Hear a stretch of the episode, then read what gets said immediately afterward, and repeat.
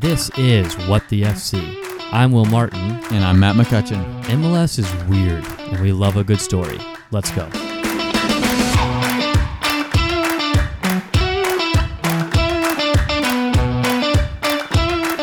Welcome back to What the F C. We're here with episode two of our M L S one oh one mini-series. Today, we're going to take you guys through every single team in M L S. It's going to be a two-parter, so we're going to break it up. Uh, first part is going to be the Eastern Conference, and then we'll give you guys a bit of a break, and then the second part will be the Western Conference. So I think fourteen teams in the Eastern and twelve teams in the Western is how it breaks down in the current uh, M L S hierarchy. So the way that we're going to do it is I'm going to give you guys a quick basic overview of each team, no more than thirty seconds, just where they're from, uh, which, uh, when they came into the league, what year, and then also whether they've won any silverware, what trophies they have. No more than thirty seconds again, because we what we really want to get into is the stories for each team. So Matt and I are going to tap into the storytelling theme of this podcast and bring our favorite story or um, theme or fact or just whatever it is about each team, and we're going to have a bit of fun with that. So how you doing, Matt? You ready to go? Yeah, ready to get at it. All right, so we're going to hop straight into it. The way we're going to work this is we're going to start in the Northeast with the Eastern Conference and then work our way on down through the Southeast and then back up to the Midwest uh, and Ohio region to finish us off. So New England Revolution is going to kick us off. They are obviously based out of Boston, Massachusetts. They are owned by the Kraft family, uh, which is the same as the Patriots. They also play in the same stadium, which is Gillette Stadium in Foxborough, a suburb just outside of Boston. As for their achievements, they've won the two thousand seven U S Open Cup, but that is it. Even though they are one of the original ten teams in M L S, they uh, have never won an actual M L S trophy, never won Supporter Shield, never won M L S Cup, despite many, many tries. Right, Matt? Matt's going to tell us a little bit about some of those M L S Cup failures. Yeah, like you said, they were very almost successful. Um, I, I would be happy if I was a fan in terms of having a competitive team. They were most competitive in the early two thousands. They made the two thousand two, the two thousand five, two thousand six, two thousand seven, and two thousand fourteen M L S Cup finals. However, they did not win a single one of those. Rough existence. It, it definitely is. Um, the Revs dropped two M L S Cup um, in overtime. Um, goals uh, and the another on penalties, and then another in a late rally.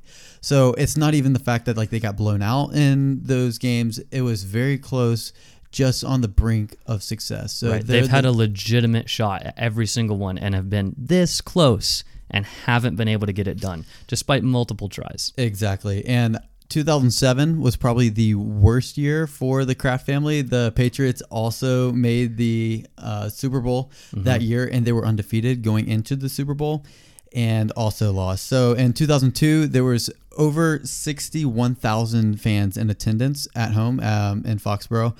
Uh, the biggest until two thousand eighteen. That's uh, a huge number of attendance for a two thousand two M L S Cup final. Anyways, kind of a side note there, but that is a massive amount of people in Boston in the winter to watch a game. But anyways, w- what happened in that game, Matt? Yeah, uh, they lost to L A Galaxy on sudden death overtime goal. So it was like, if I'm not mistaken, instead of just going until one hundred twenty-one or one hundred twenty minutes uh, of yeah. overtime, um, they... It was whoever scored first, so golden goal. Right, just like uh, uh, N C double A colleges here in the States. Uh, pretty brutal way to lose, speaking from experience. Yeah, and that was the last year of sudden death within the M L S Cup finals. Yeah, they changed it after that. And that is very tough as well. Just like, why why couldn't they get grandfathered in or whatever? But two thousand five, same story, lost one zero to L A Galaxy in overtime. Uh, two thousand six, one one after O T. They lost in penalties to the Houston Dynamo. Um, the first M L S Cup decided on penalties, which is very significant. They were the last ones to lose on golden goal and the first ones to lose also in penalties. So they got hosed by either system. Not the kind of records you want to be setting. Yeah. And, and lastly, they uh, lost in two thousand fourteen. They lost two one to none other than the L A Galaxy. And what time did they lose it? In overtime. Yeah. So I mean, the roughest period in there, right, is two thousand five, two thousand six, two thousand seven. That's three back-to-back years of being in M L S Cup and losing in O T, in penalties, and then in a late second half rally. Oof. I just, I mean, there are players, right? There, there are players that were a part of every single one of those. Can you imagine that? That's just, so, I mean, I you have regrets just looking back on some fine, some State Cup final you lost or something. Mm-hmm. Imagine having those regrets. That's pretty brutal. Yeah, that, definitely. And then we're going to head south to New York for our next couple teams. Right. So we're going to hit New York Red Bulls and N Y C F C at the same time here. So uh, I'm going to give you uh, both of those overviews really quickly. So the Red Bulls are actually out of Harrison, New Jersey. They've been in soccer-specific Red Bull Arena since two thousand ten. They were one of the original ten teams in M L S, but back then they were the New York, New Jersey Metro Stars, where they competed in uh, what is now called MetLife Stadium. Uh, as for achievements, they have won three Supporter Shields, twenty thirteen, twenty fifteen, and twenty eighteen, uh, and they've only been to one M L S Cup final. Uh, they lost that in two thousand eight. So perfect little picture of why uh, M L S Cup is definitely valued above the Supporter Shield. They've won plenty of Supporter Shields in recent times, but the supporters are still unhappy. Uh, kick that over then to N Y C F C. They are a much more recent team. Uh, they are actually based in New York City. They play at, at Yankee Stadium. Crazy, narrow home field. They're playing in the outfield of a baseball stadium. Just Yeah, it's a sight to behold for any new fan of yeah. American soccer, but then also in terms of just general sports. It, it does not look natural. Yeah, no, it doesn't. I mean, obviously, they're looking to build a soccer-specific stadium, and they're getting yeah. there, but there isn't exactly just land everywhere in uh, in New York City. So uh, as for achievements, um, they've had a high level of play since they came into the league five years ago. They've never finished lower than third in the Eastern Conference, but they're yet to win a trophy. So what we're going to talk about here, why, why I gave those intros together, is the New York Red Bulls and New York City F C uh, in the Hudson River Derby um, rivalry. Some really weird similarities uh, yeah. and some really striking differences that that are just quite interesting. So both organizations are um, are part of bigger organizations. So I'm going to talk a bit about New York Red Bulls. Uh, they are part of uh, Red Bull, the actual energy drink corporation. A little bit weird, definitely anomaly when you're talking about any sports anywhere in the world, but mm-hmm. um, their whole marketing includes a lot of sports team ownership. They own two Formula One teams. Uh, that would be um, Red Bull and then um, AlphaTauri. And then they also own five soccer teams. So they've got New York Red Bulls, um, and then they've also got Red Bull Salzburg in Austria, uh, another second division, and then another second division Austrian team, uh, Red Bull Leipzig in uh, Germany, and then a Brazilian club as well. So um, this kind of big organization really promotes a lot of uh, movement between those teams. So Jesse Marsch, former coach of the New York Red Bulls, is now coaching Red Bull Salzburg, actually coached Erling Haaland and stuff. He was their coach when they went on that really viral Champions League run uh, in fall of last year. Uh, and then Tyler Adams is a Red Bulls Academy product. He's now starting and playing games for Red Bull Leipzig in the Bundesliga. So pretty cool. Yeah, it, it's funny that you have like New York City as the corporate capital of America with two corporate soccer teams. And so uh, New York City F C, they're owned by the City Football Group. It is an Abu Dhabi United group uh, owned by uh, Sheikh Mansour, which is uh, a member of the Abu Dhabi royal family. So comes from the wealthiest family in the world. It, they can't yeah. even put a, a number on how, how much wealth that they have. They have ten teams. ten football team, soccer teams. Yeah. Um, most notably, Manchester City. Right. Um, Melbourne City uh, in Australia. Then uh, Girona in uh, what, La Liga. Yeah, La yeah, Liga. La Liga. Uh, they they kind of bounce back and forth between La Liga and the second division in Spain, although I'm pretty sure they're in La Liga right now. Yeah. And so the team has been, like Will said, uh, very successful, but they're less of that fiery, um, outlandish type of soccer that all Red Bull teams are, are known for. Yeah, exactly. They're, they're a little bit more uh, similar to Pep Guardiola's City of possessing out of the back, no matter what the cost.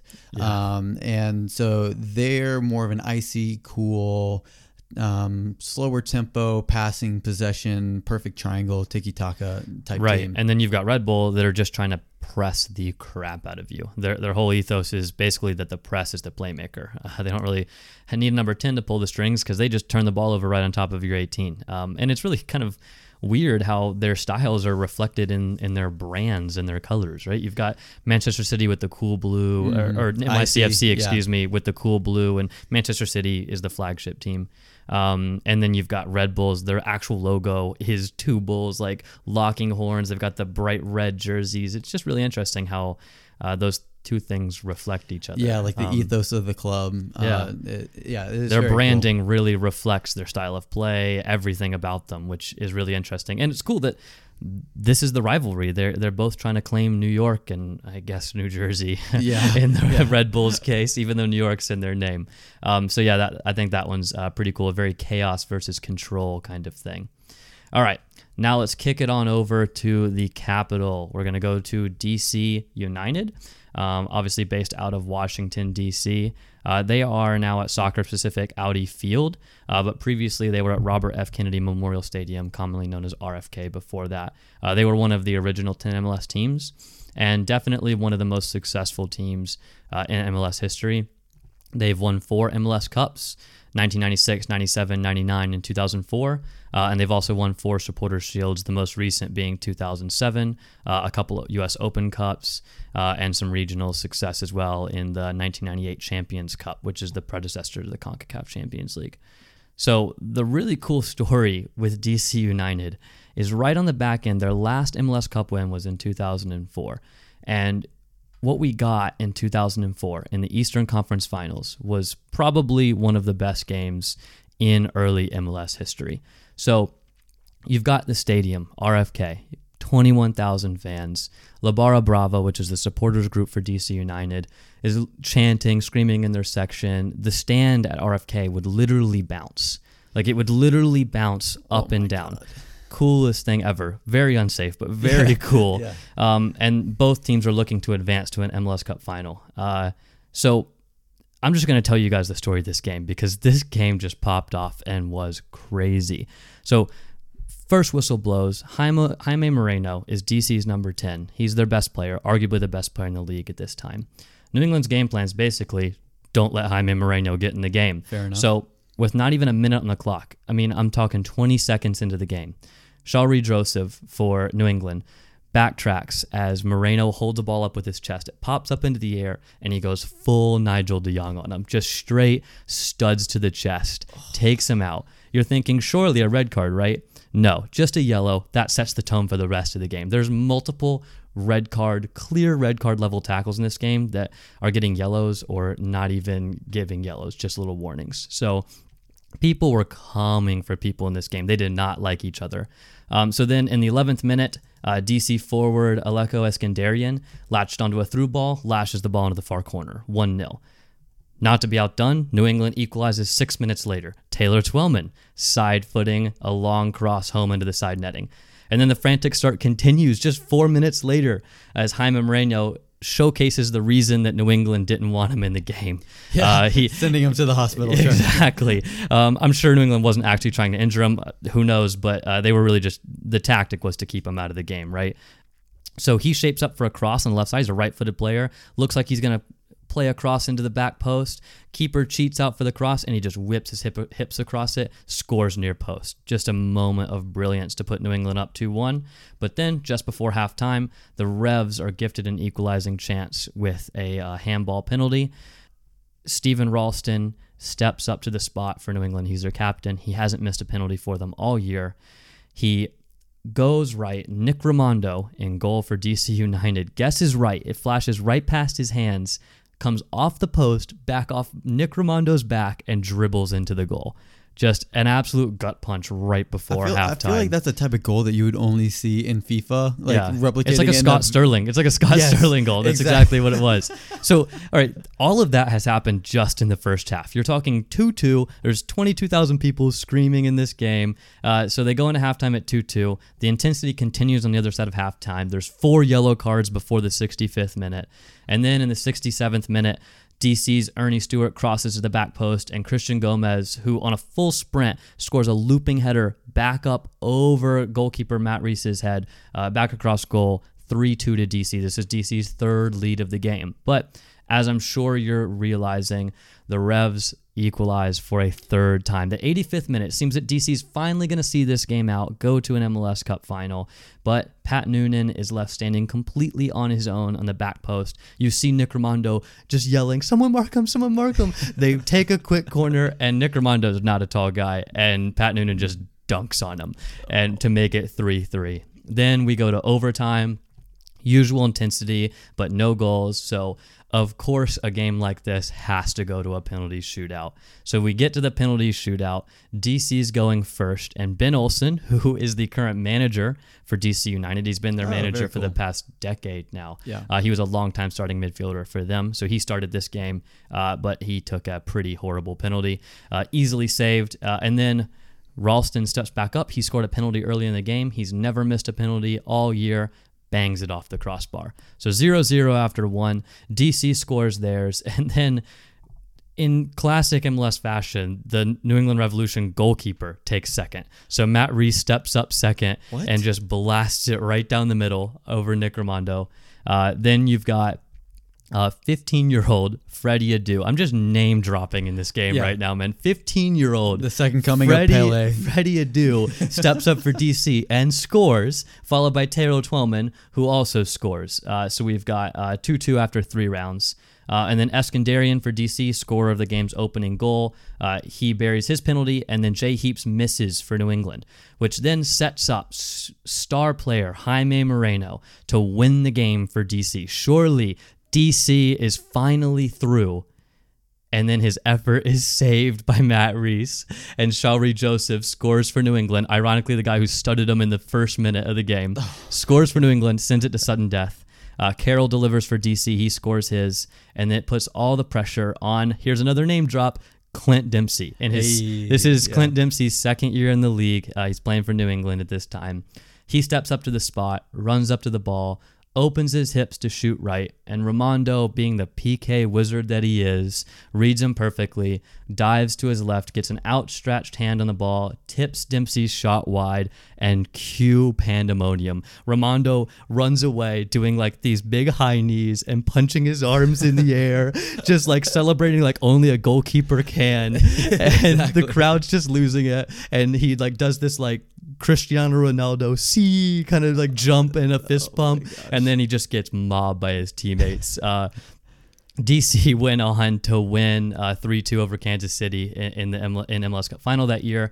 Uh that's their last M L S Cup triumph. So since then they've been a bit up and down, but they were really dominant. I mean, this was the back end of their dominant years when they had Jaime Moreno and guys like that.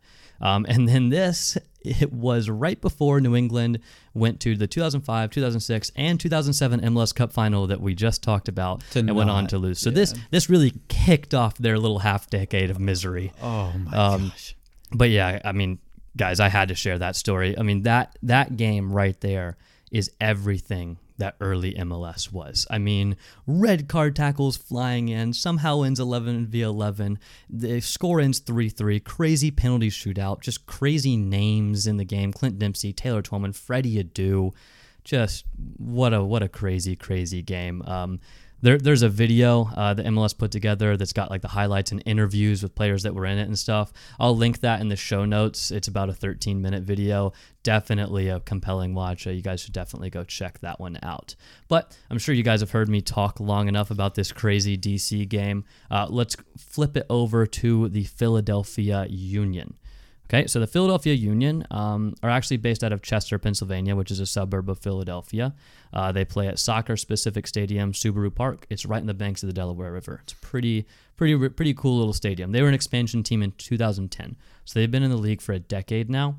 Uh, they've made three U S Open Cup finals in twenty fourteen, twenty fifteen, twenty eighteen, so a little New England Revolution mini-story there. Uh, they've lost every single one of those. So they do not have a trophy, uh, and they just have some kind of moderate Uh, playoff success. But I'm going to kick it over to Matt for the story for Philadelphia Union. Yeah, so one of the most remarkable stories is just the culmination of the club. Um, so after um, rumor after rumor after rumor of M L S coming to Philadelphia, similar to how rumor and rumor of David Beckham getting his team in Miami, right? Um, the um, culmination of Philly never materialized. Uh, but a small group of fans took matters into their own hands. They uh, they formed a supporters group with no team support and no team even on the horizon to help bring a team to their hometown. And then they went on to become the catalyst for bringing M L S to Philly. It's a crazy, crazy story uh, about the power of grassroots movement. Uh, yeah. and, and it's just exemplary of the city of brotherly love. It's just people banding up together yeah. and just amplifying that to the max, doing what they want, how they want, regardless of the circumstances around them. And uh, there's a documentary, I think it's on Netflix, uh that yeah, y'all should Netflix. go check yeah um I watched on Netflix. uh we'll we'll link that in the show notes as well if it's on Netflix or if it's on another platform. Um but yeah, there's a really good documentary about it. Uh, it's like a seventy-five minute documentary about how the Sons of Ben supporter group came together and and how they basically became the catalyst and pushed M L S and pushed an ownership group through uh, in Philadelphia. Just awesome story. Yeah, definitely. The the power of grassroots movements, especially in sports and in soccer, uh, is really, really incredible. So let's go up to Canada. Why don't we? All right, yeah. So we got two Canadian teams up here. We got Toronto and Montreal. So for Toronto F C, um, they're obviously based out of Toronto, Ontario. They have soccer-specific stadium, B M O Field on Toronto's shoreline. Uh, they were a two thousand seven expansion team. They were the first Canadian team in M L S. So until two thousand six, M L S was an American-only league. They were the first Canadian franchise. They were really bad for a long time. They were really, really bad um, until about twenty fourteen. Uh, they were finishing last or near last through their first you know, seven, eight years in the league. Then they got a new G- GM, Tim Bezbachenko, and they got a lot more investment from their ownership group uh, and just completely turned this thing around. So the story really for this Toronto team is that twenty seventeen team. Yeah, exactly. So you probably never heard of Toronto until twenty seventeen because they had an incredible team, one of the best teams in M L S history. Um, they competed And, or they completed, excuse me, the domestic treble and nearly completing the quadruple, um, where they lost the CONCACAF Champions League final on pen- penalties to yeah. uh, Guadalajara in Mexico. Yeah. Um, and it would have been the, the first team to win the CONCACAF Champions League. And yeah. we'll uh, update. Have you figured out what CONCACAF means yet? Or uh...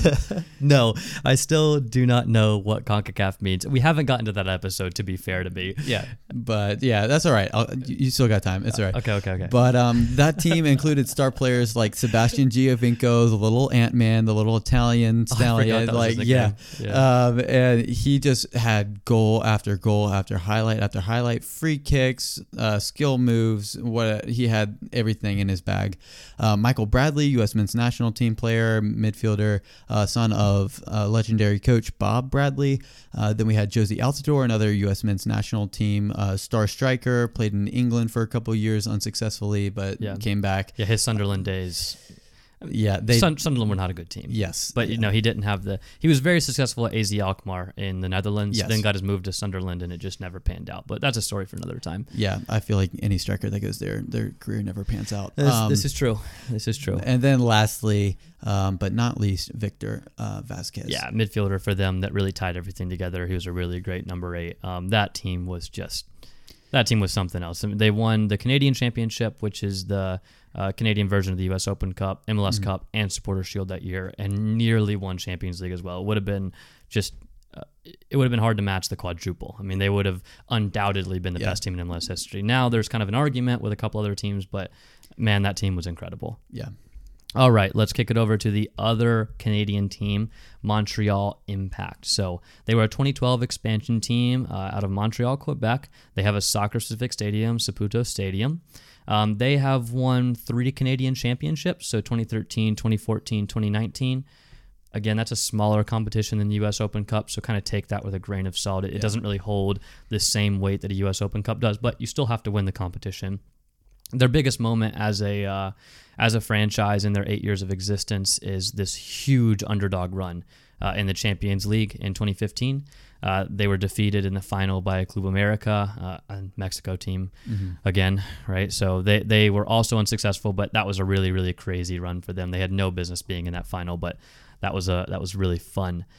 The coolest story of Montreal is actually a personal story for me. So, oh, do tell. So, so like we said uh, earlier in our intro, I actually worked the MLS's back tournament down in Orlando this summer.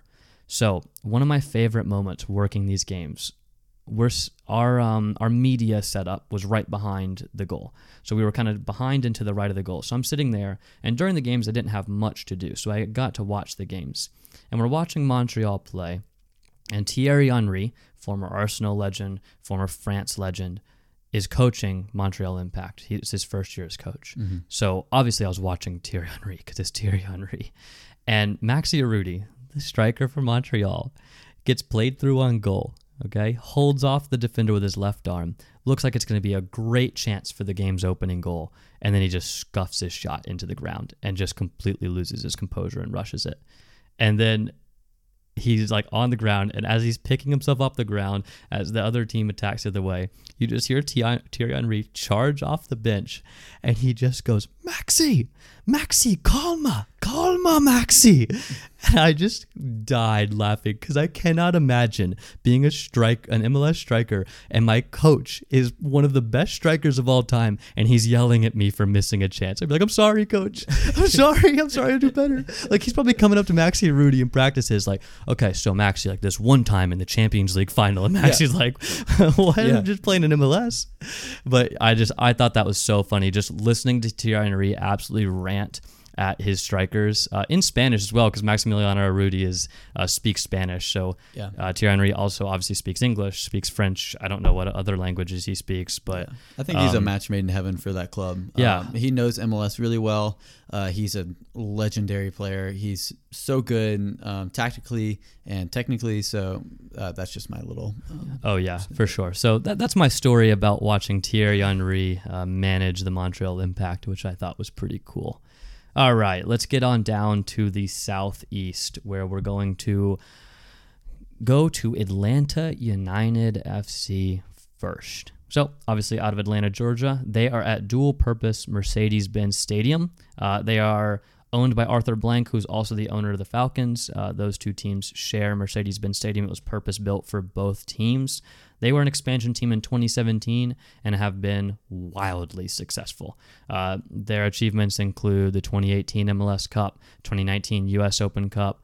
They literally hit the ground running. They finished fourth in twenty seventeen in the Eastern Conference, second in twenty eighteen, second in twenty nineteen, obviously triumphed and got two trophies in those last two seasons. So they've just really hit the ground running on the field.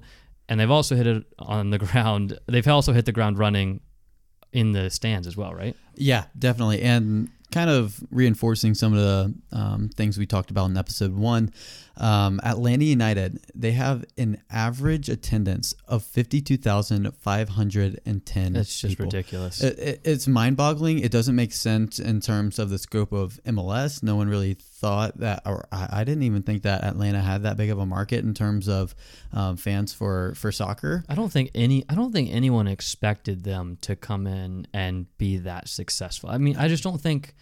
The Southeast was generally ignored by the league for mm. so long. I mean, obviously now you've got Orlando, Miami, Nashville, Atlanta, and Charlotte coming in soon. But before yeah. that, th- there was no one yeah, before in like the Southeast. twenty fifteen, there was no one in the Southeast. Just a completely ignored market. So I just don't think anyone expected Atlanta to absolutely hit the ground running like this. Yeah, it's the epitome of an untapped market yeah. and it just exploding for all the right reasons, having an incredible, I mean, front office and an incredible coach, uh, Tata Martino, who you got to meet as well. Uh, yeah. I did, um, did get to meet him while he was doing some press conferences in uh, in Charlotte because Mexico is supposed to play Czech Republic. He's now the Mexico national team manager. Yes. And I managed some press conferences and stuff, uh, and that was pretty cool. I got to meet him.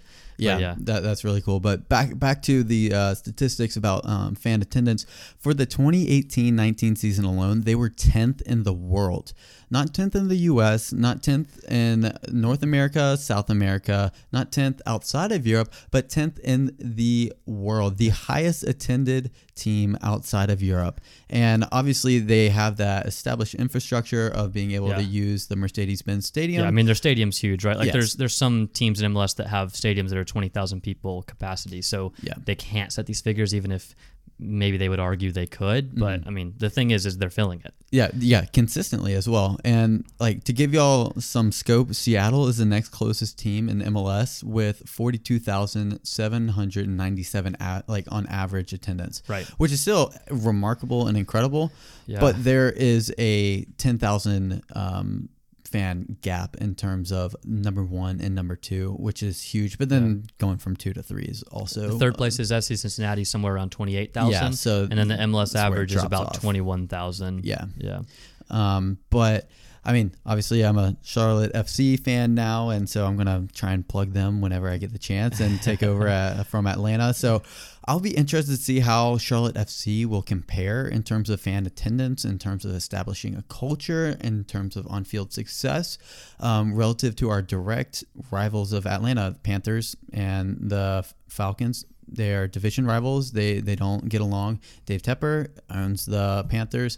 Um, and he's and, already talked about how Atlanta is going to be the rival. He's definitely pushing that. Exactly. And so some people might argue that we shouldn't put like that pressure or um, that expectation on Charlotte F C and appreciate it for, for what it is. But I mean, that's the story that everyone's going to be asking. And right. so I, it's a fair, it's a fair question. So uh, hopefully Charlotte F C will have something um, similar. They're in I mean, the, they did a good job with, there was a, a huge number of season ticket deposits. I don't have the numbers in front of me, but a really massive number of season ticket deposits that sold out really, really fast. Mm-hmm. Um, I would assume they're going to be closing off the upper bowl for most games. So mm-hmm. I think the lower bowl capacity is like thirty thousand or something like that. Yeah. So and, and total, I think it's seventy-five thousand uh, right. for Bank of America. So, I mean, obviously we're not going to get to that immediately, but I mean, as long as we're there, I mean, if we're playing in an M L S Cup final in our second year of existence, maybe we will, like exactly. Atlanta did. Yeah, exactly. And, and, and it's a good comparison because Atlanta's yeah. in a football stadium. We're in a football stadium. So I think that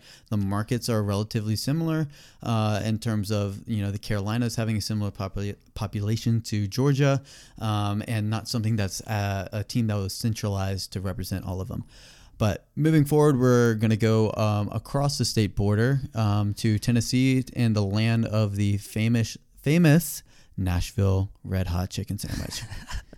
I didn't even know that was a thing. You never had one? No. Oh, dude, they'll set your mouth on fire. It's ridiculous. I'm not good with spicy food, so probably not for me. Yeah, that explains. I've literally never heard of that. Oh, man. Dude, that, that transition caught me so much by surprise. I didn't know what to say. Oh, dude. Yeah, they have it, they have it at K F C now, I think. But, yeah, um, Nashville Red Hot is where it's at. It's like the Chick-fil-A spicy chicken sandwich on steroids. Oh, yeah, I wouldn't be able to handle that. So, on to Nashville Soccer Club. Uh, they're obviously based out of Nashville, Tennessee. Uh, they play currently at Nissan Stadium, which is the home of the Titans, uh, but they have intentions to build a pretty big twenty-eight thousand seat soccer-specific stadium in the near future. I think they've got some land in the fairgrounds there at Nashville that they're looking at. Um, they were an expansion team this year in twenty twenty, so bad year to come in the league. Uh, yeah. Got three games into their inaugural season, and then covid nineteen cuts it all off. Um But uh, as for their significant story over the course of their existence so far,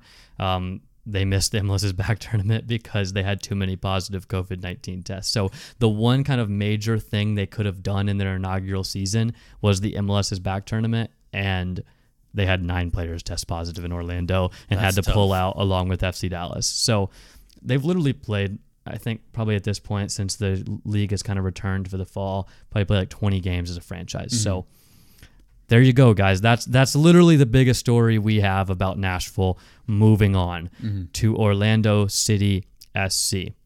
So Orlando City, uh, they are out of Orlando, Florida. Uh, they have a soccer-specific stadium uh, right outside of downtown that has twenty-six thousand seats, just under. Um, it was privately funded. It's grass playing surface, all that fun stuff. They were a twenty fifteen expansion team. Um, And as for their achievements, I'm gonna I'm gonna leave that for a sec and and let Matt talk about those a little bit. Just give me a moment. Um, yeah, Orlando, um, Orlando City. They've been one of the most kind of like pointless in terms of expansion teams. Obviously, they have a market, they bring business, they tap into Florida, which has a huge uh, Hispanic population, just a huge population in general, right, for um, fans to go to.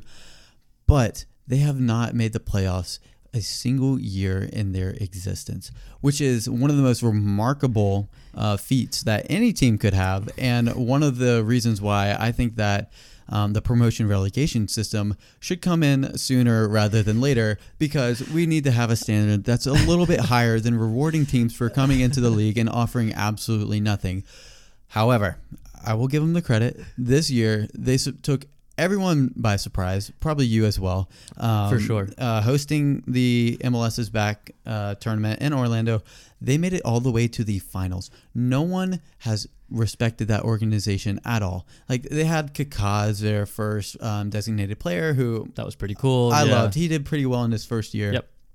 Other than that, they they've been largely unsuccessful with bad um, transfer buys of like um, oh Dominic Dwyer from Kansas City. Yeah, Dom um, Dwyer really hasn't hit the ground. They spent a lot of allocation money on him, yeah. and he just never never hit the ground running for them. Yeah, and. Um, But they are making some positive steps this year, hopefully. They have uh, head coach Oscar Pereja, um, previously at F C Dallas. They have um, Nani, who the Portuguese international, who made his name um, yeah. at Manchester United with Cristiano and yeah. um, Wayne Rooney. And he's not and, over here just enjoying his retirement. He's absolutely balling for them yeah, right now. Yeah, it's pretty much give him the ball and see what he can yeah. do. Yeah, they've um, also got Chris Mueller, who's a young American forward yeah. who's... Um, who's earning a lot of respect this year with increased play. But my favorite part of that, you just called Orlando City a pointless franchise. They are like they're crest, like they're known as the Lions or whatever, but like they don't have any conviction. Like they don't have. I, I don't know. I, I, I just don't see the point of it. Matt Matt is not uh, Orlando City's biggest fan here, but hopefully they, they seem like they're moving in the right direction with Oscar Pereja and Nani and Chris Mueller, and they made the MLS's back uh, final and narrowly lost that to the Portland Timbers. So. Um, onwards and upwards, right, Matt, for Orlando? I mean, when you're starting at the bottom for five years, the, the only way that you can go is up, hopefully. So, yeah. All right, let's kick it over uh, to Inter Miami. Let's kick it over to the other Florida team, um, the Sunshine Classico. I hope that's what it's called, because uh, yeah. that would translate to the Classico del Sol. What a great rivalry name that would be. I, that isn't actually the name of it. It hasn't been named yet. Inter Miami is a twenty twenty expansion team, mm-hmm. so nothing's really stuck yet. But uh, What the F C is endorsing Sunshine Classico yeah. slash Classico del Sol. I think that's a great uh, name for the rivalry. We'll see what lands. Yeah, but, I agree. But Inter Miami, uh, they were a twenty twenty expansion team, like I said. Uh, they currently they play at Fort Lauderdale uh, in a Fort Lauderdale stadium at uh, Inter Miami C F Stadium. Uh, it's got an eighteen thousand capacity. They're looking to build this whole Miami Freedom Park thing in downtown Miami. It's going to be multi-use, and it's going to have their stadium and stuff. And their U S L League One side will take over the Fort Lauderdale Stadium after, once they get that completed. Um, as for achievements, nothing of real significance since they just joined the league in twenty twenty. So just like Nashville, pretty tough time to be joining the league. Uh, the fascinating story with these guys, obviously, is David Beckham. It's got to mm-hmm. be David yeah. Beckham. David Beckham is a minority owner for uh, Inter Miami. Um, when David Beckham came to M L S in two thousand seven, uh, he signed with the L A Galaxy, which was just a major thing, and we'll talk about that later when we talk about the L A Galaxy. But his contract actually included a purchase option for an M L S franchise for a twenty-five million dollars expansion fee. Okay, so that seems like a lot of money, but the normal going rate at that time was one hundred fifty million dollars. David Tepper just paid somewhere between three hundred and three hundred twenty-five million in just an expansion fee for Charlotte F C. Jeez. And David Beckham got his for twenty-five million. So that was a very astute contract. That was yeah. a, whoever his, whoever he had helped draft his contract, they earned their money. Yeah. Um, so the ownership group, uh, Beckham is now a minority owner. Um, he's also the president of soccer operations there. Uh, he brought Jorge and Jose Mas um, on. They're kind of the the headline of the ownership group now. They're the managing owners. We also got Marcelo Claure, who's the chairman, and then Masayoshi Son, who's another minority owner. Um, but David Beckham's the huge story here. Mm-hmm. He's the face of the franchise. They're not signing players like Blas Matuidi and Gonzalo Higuain, who they just signed, Mm-mm. without David Beckham. I mean, when no. David Beckham could get on the phone and be like, hey, do you want to come f- play for me, David Beckham, in Miami? In my, yeah. I mean, they're, they're like, yeah, where's the dotted line? Let me go ahead and sign right now. So I don't think they're going to have any problem signing big stars, signing big players. I mean, when you can call like a young South American player and be like, hey, it's David, you want to come play at Miami? Yeah. Yeah. Uh, just just call my agent. Let me let me know when I can come. Can you yeah. buy me out of my contract right now? So um, David Beckham, that that Miami franchise has been a long, long time coming. Uh, we're glad to see Miami finally in the league. It's a major market, major, major um, Hispanic and Latino population there that are going to do an awesome job supporting that team. So yeah. we're excited to see them move forward in the league. Mm-hmm. Um And I guess I guess they're our favorite Florida team since uh, since yes. Matt thinks Orlando's a pointless franchise. Sorry, I can't get over that. All right, Chicago Fire, Chicago Fire, okay? All right, we're going to go back up to uh, kind of the Midwest, northern area. Um, Chicago Fire uh, are one of the original ten M L S teams. Uh, they originally played at Soldier Field, uh, and then they built a new soccer-specific stadium out in Bridgeview, Illinois. But the story with them is how they moved out of that. First, real quick, they won an M L S Cup in ninety-eight. They won a Supporter Shield in two thousand three. They've won a couple of U S Open Cups, but their last trophy was two thousand six. So they've been generally not... I mean, they had some good years where they're just losing playoff games and stuff, but recently they've been pretty inept and they have not been good. So the real sta- the real story with Chicago Fire is their recent rebrand and their move, uh, their stadium move. They were out in Bridgeview, Illinois, uh, at SeatGeek Stadium. Uh, it was a soccer-specific stadium that they opened in two thousand six. They had a deal in place to play there through twenty thirty-six. Most leases like that are really, really yeah. long, right? But their twenty nineteen attendance, okay, we talked about Atlanta's attendance, remember, around the fifty-two thousand. The M L S average is twenty-one thousand. Their twenty nineteen attendance, twelve thousand three hundred twenty-four. Importantly, that was bottom of the league and down sixteen point eight percent from twenty eighteen. Wow. Um, so they just it just wasn't working for them. They weren't tapping into that suburban market. M L S, the league office, wants you in city centers. They want you in mm-hmm. downtown. So they wanted to move back to Soldier Field. The problem is, is they've got a lease, and they had to pay sixty-five point five million dollars to break that lease. That's fifteen million dollars up front, and the rest is paid in installments until twenty thirty-six. And Matt's got a little experience being a fan of a team that ties them into themselves into kind of a bad deal like this. Uh, let yeah, me talk about that a bit. Yeah, um, as many of y'all know now, I'm a big Arsenal supporter, and we made that move from Highbury Stadium, the historic Arsenal Stadium, for oh, I don't know, probably like sixty to seventy years or, or something at that point when we made our move to North London, um, and we built the Emirates Stadium. However, our ownership is very adamant about having a self-sustaining club. Right. And so all of the money from our successes in the early two thousands of being invincibles, going to Champions League finals, winning the league multiple times, F A Cups, um, and all of that success, having these big name players, Thierry Henry, Dennis Bergkamp, uh, Robert Pires, uh, Vieira, Patrick Vieira, and the list goes on and on and on.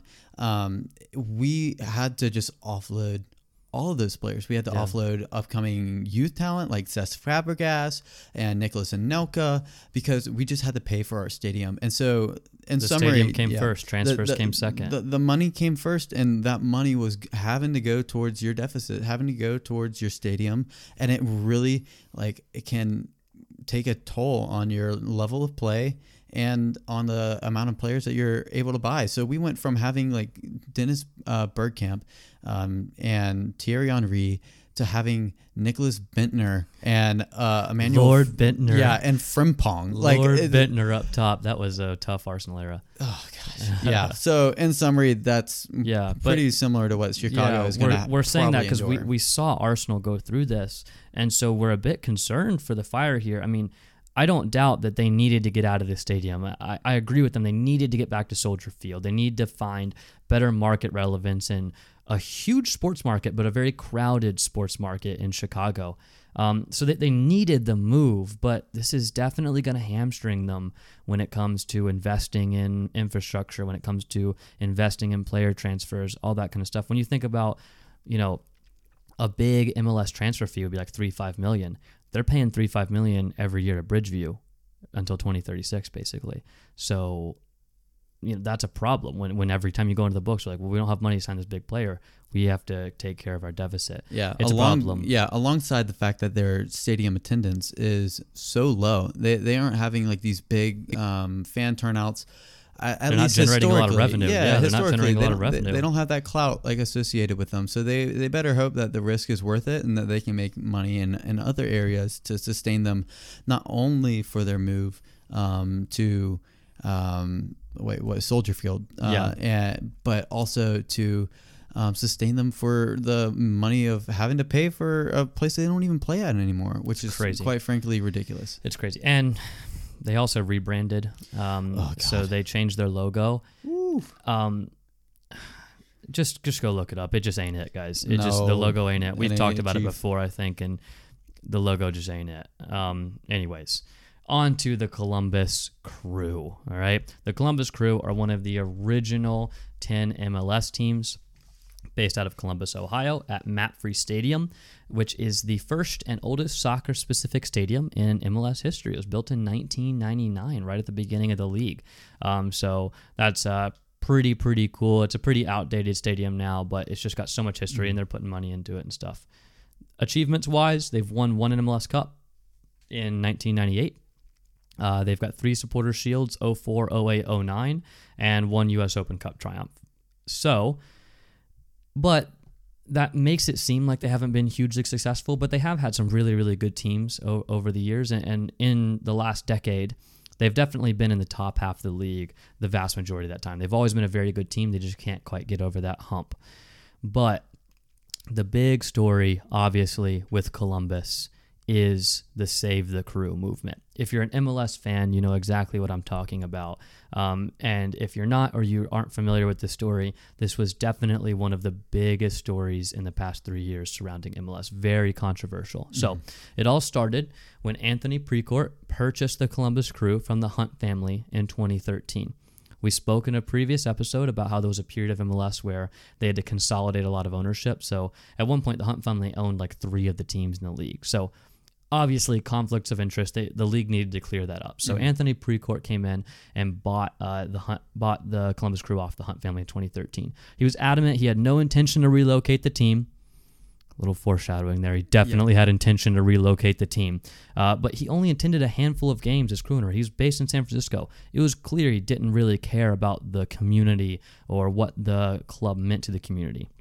So then, big surprise, in twenty seventeen, Precourt's plans to relocate the team to Austin, Texas began to surface. Um, according to a lot of reports, he exaggerated a lot of financial reports to show that the crew could not exist in Columbus. Um, he was misleading about the ability to attract sponsorships, uh, and he was having secret talks with Austin officials for months about moving the crew to Austin. So immediately when this news broke, Crew fans just absolutely united around their team and started the Save the Crew movement. So you might have seen it around social media. It was hashtag Save the Crew. Um, and they were just looking to keep their team and their community. I mean, the, the team's been there since nineteen ninety-eight. It's a part of the fabric of that community. So, so through some pretty aggressive community work, they reached out to a lot of businesses and got tons of businesses to commit um, to sponsorships and commit to supporting the team and all this kind of stuff. Uh, a lot of marketing. They kicked up a storm on social media. Save the Crew was everywhere. It was a very bad P R look for the for the league itself. Um, so they finally showed the league that these teams actually matter to communities, right? I think the league and Precourt kind of underestimated the power of this. I think they kind of thought, well, the Columbus Crew don't have great attendance right now. The community doesn't really care. I think we can kind of just move this team quietly to what we think is a better market. And Crew fans quickly proved them wrong. Uh, so what happened is the uh, the Haslam family and uh, former team doctor Pete Edwards uh, were able to uh, come in and uh, buy the team off of Anthony Precourt. So what really saved them was an Ohio law. Uh, back when the Cleveland Browns moved to Baltimore, mm. Ohioans have already gone through this, right? Yeah. So they actually wrote into Ohio state law. It was the Art Modell law. Uh, states that teams that use public resources in Ohio have to give six, six months notice of intention to move and give local owners a chance to buy the team. So they invoked this law. There were some lawsuits. There was a lot of P R trouble from the league standpoint. And basically the fa- Haslam family, who also own the Browns, and Pete Edwards, who's kind of the face of that ownership group, were able to get a deal done. The league quietly gave Precourt an expansion team in Austin to keep him happy, so the Austin community is happy as well, because we want them to get a team, right? We just don't want it to be at the expense of Columbus. Mm-hmm.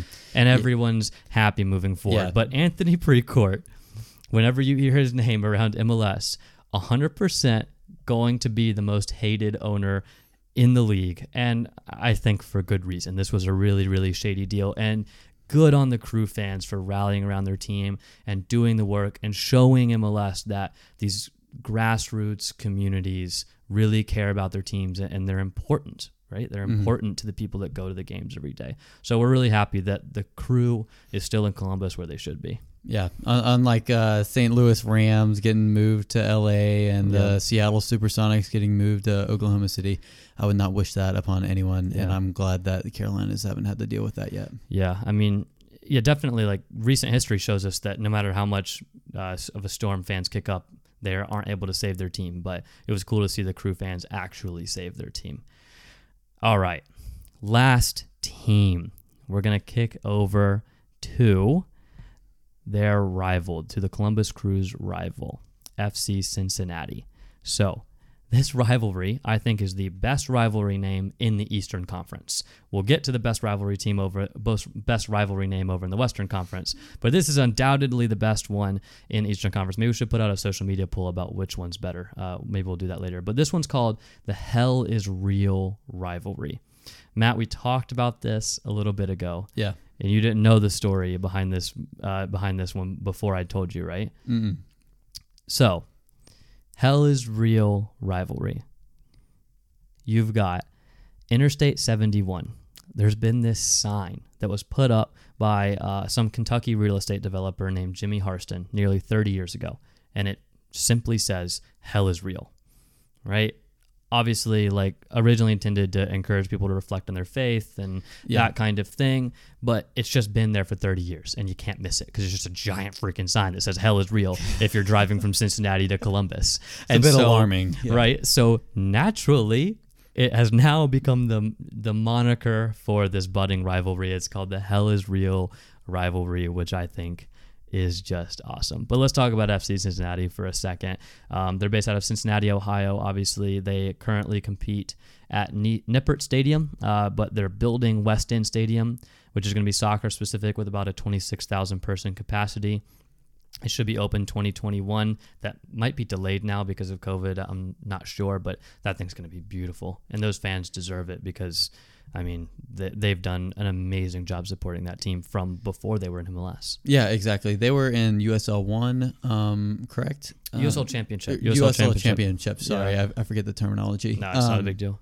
And they're a perfect example of how lower tiers of American soccer can still have an incredible fan culture and fan base and go through that promotion um, process, even though it's not the typical promotion relegation.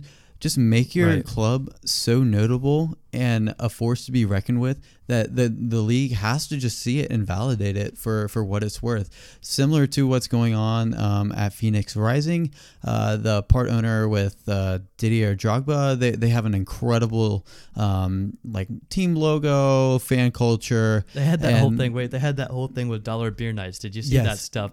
They have this, I don't know if the win streak is still going, but they have these dollar beer nights on like Wednesday nights. And they had a win streak of like fifteen or something. Like every time they have a dollar beer night on Wednesdays at home, they win. Doesn't matter. They win every single time. And they just pack the stadium out. tangent story there, but I think yeah. Phoenix Rising is so cool. They, they um, and they're cool. an example of lower division soccer in the U S thriving. Exactly. And and there is a platform for, for teams to build on. It is yeah. possible. F C Cincinnati, F C Cincinnati showed everyone that. Yeah, it just has to be executed properly and with different conditions being met yeah. uh, in terms of a small market city that doesn't have much of a um, much competition from other sports yeah. teams. I mean, they were putting tens of thousands of fans, like, you know, high teens, twenty thousands fans in the stadium for like U S Open Cup games when they were a U S L Championship team. Uh, yeah, Copa ninety um, did a very, very cool documentary on the fan culture of F C Cincinnati about four four years ago before they came into the league. Yeah, and y'all should definitely check that out. I'll uh, make sure that that's in the show notes as well. Right. Um, yeah, they, they've done a, a really, really brilliant job in.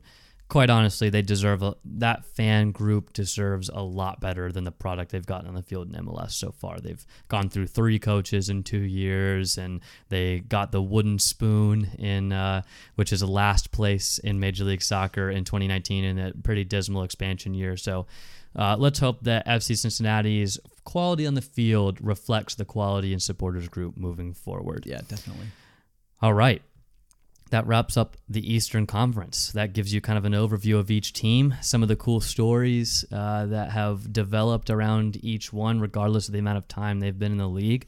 Uh, did you enjoy that one? Yeah, I'll definitely be interested to see how the listeners will gravitate with um, certain teams and their stories. And I'm not saying that everyone should be a Charlotte F C fan who, who lives in Charlotte. I mean, yeah, you should. Yeah. Um, but in the Carolinas, yeah, you should. But you should also support your, your local U S L championship teams like Charleston Battery or um, Greenville Triumph are a different league, but right. um, but just like your local team and, yeah. and, and who knows where that can take you, or just support a team that you're like, oh man, I really relate with that. Like my other sports teams, they they almost are on the brink of winning, yeah. and I, I identify with that. And so exactly. I'm going to become a Revolution fan. So I'll be interested interested to see how how people react to to these stories and can um you know use it as a way of becoming a fan of those teams. Yeah, absolutely. So that wraps up the Eastern Conference. Make sure you guys go straight over to part two, where we'll be talking and going through all the stories and all the teams in the Western Conference. So for now, this is us signing off. Uh, Orlando is apparently a pointless franchise. Amen. I'm Will Martin. I'm Matt McCutcheon. And this is What the F C.